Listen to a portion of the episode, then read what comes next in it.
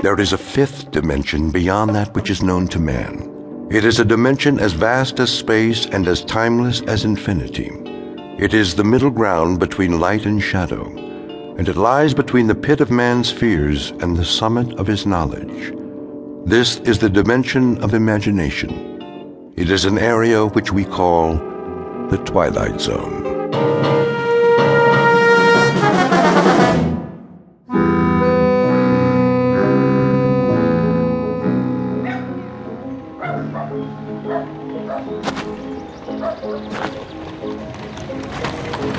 Oh, boy. Now, uh, what in the...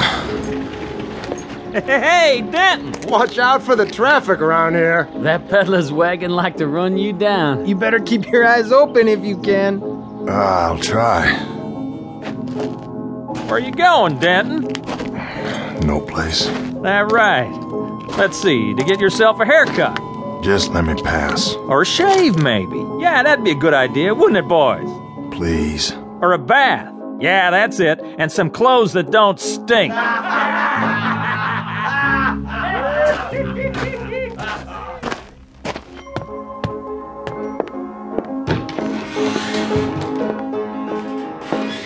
That'll be a nickel. Here you go, Charlie.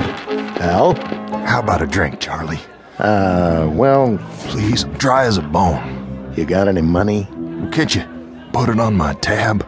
Well, see, Al, it's like this. You didn't pay last time, or the time before that. Matter of fact, you haven't paid all year. You know I'm good for it. Afraid it's cash on the barrelhead from now on. I need a drink, Charlie. Just one. Not today, Al. Who'll cover me for a shot of rye? Don't do this to yourself. Somebody? Anybody? Don't, Al. Just don't. One drink. That's all. How about it, Miss Smith? No can do, Al. Liz here don't pay for drinks. Other people pay for her drinks. You see what I mean? Go get yourself cleaned up. I'll stop by if I can and see how you're doing. Sure, sure, yeah. But I need one thing first. I'm thirsty. I can't make it if I'm thirsty. Just go. Do it for me. For old time's sake. That's how it is then. I'm sorry, Al. It's the way it has to be. If you say so. See you later, everybody. Well, hello, Denton. Get what you need in there? No. I'll bet you didn't. But I'll tell you something, Denton. I know how you can get yourself a drink. Yeah, how? Uh, you see that peddler's wagon come through? Well, he's setting up in front of the hotel. Why don't you go ask him if he's got a drink? Go on, ask him. Maybe he's got what you need. Okay, I'll do that. Oh, Whoops! Did you trip, Al? Ought to pay more attention. My boot was right in front of you, and you didn't even see it. I'll try and be more careful.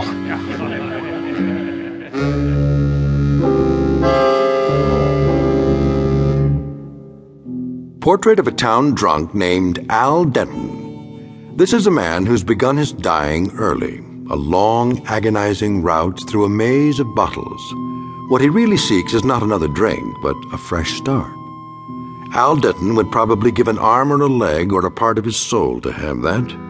The question is, where does a man turn when the last of his luck finally runs out?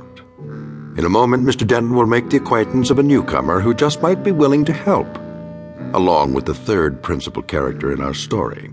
Its name, Colt. Its caliber, 45. Mr. Denton hasn't met either one yet, but when he does, he'll find that their true function is to give him what he needs more than anything else a second chance.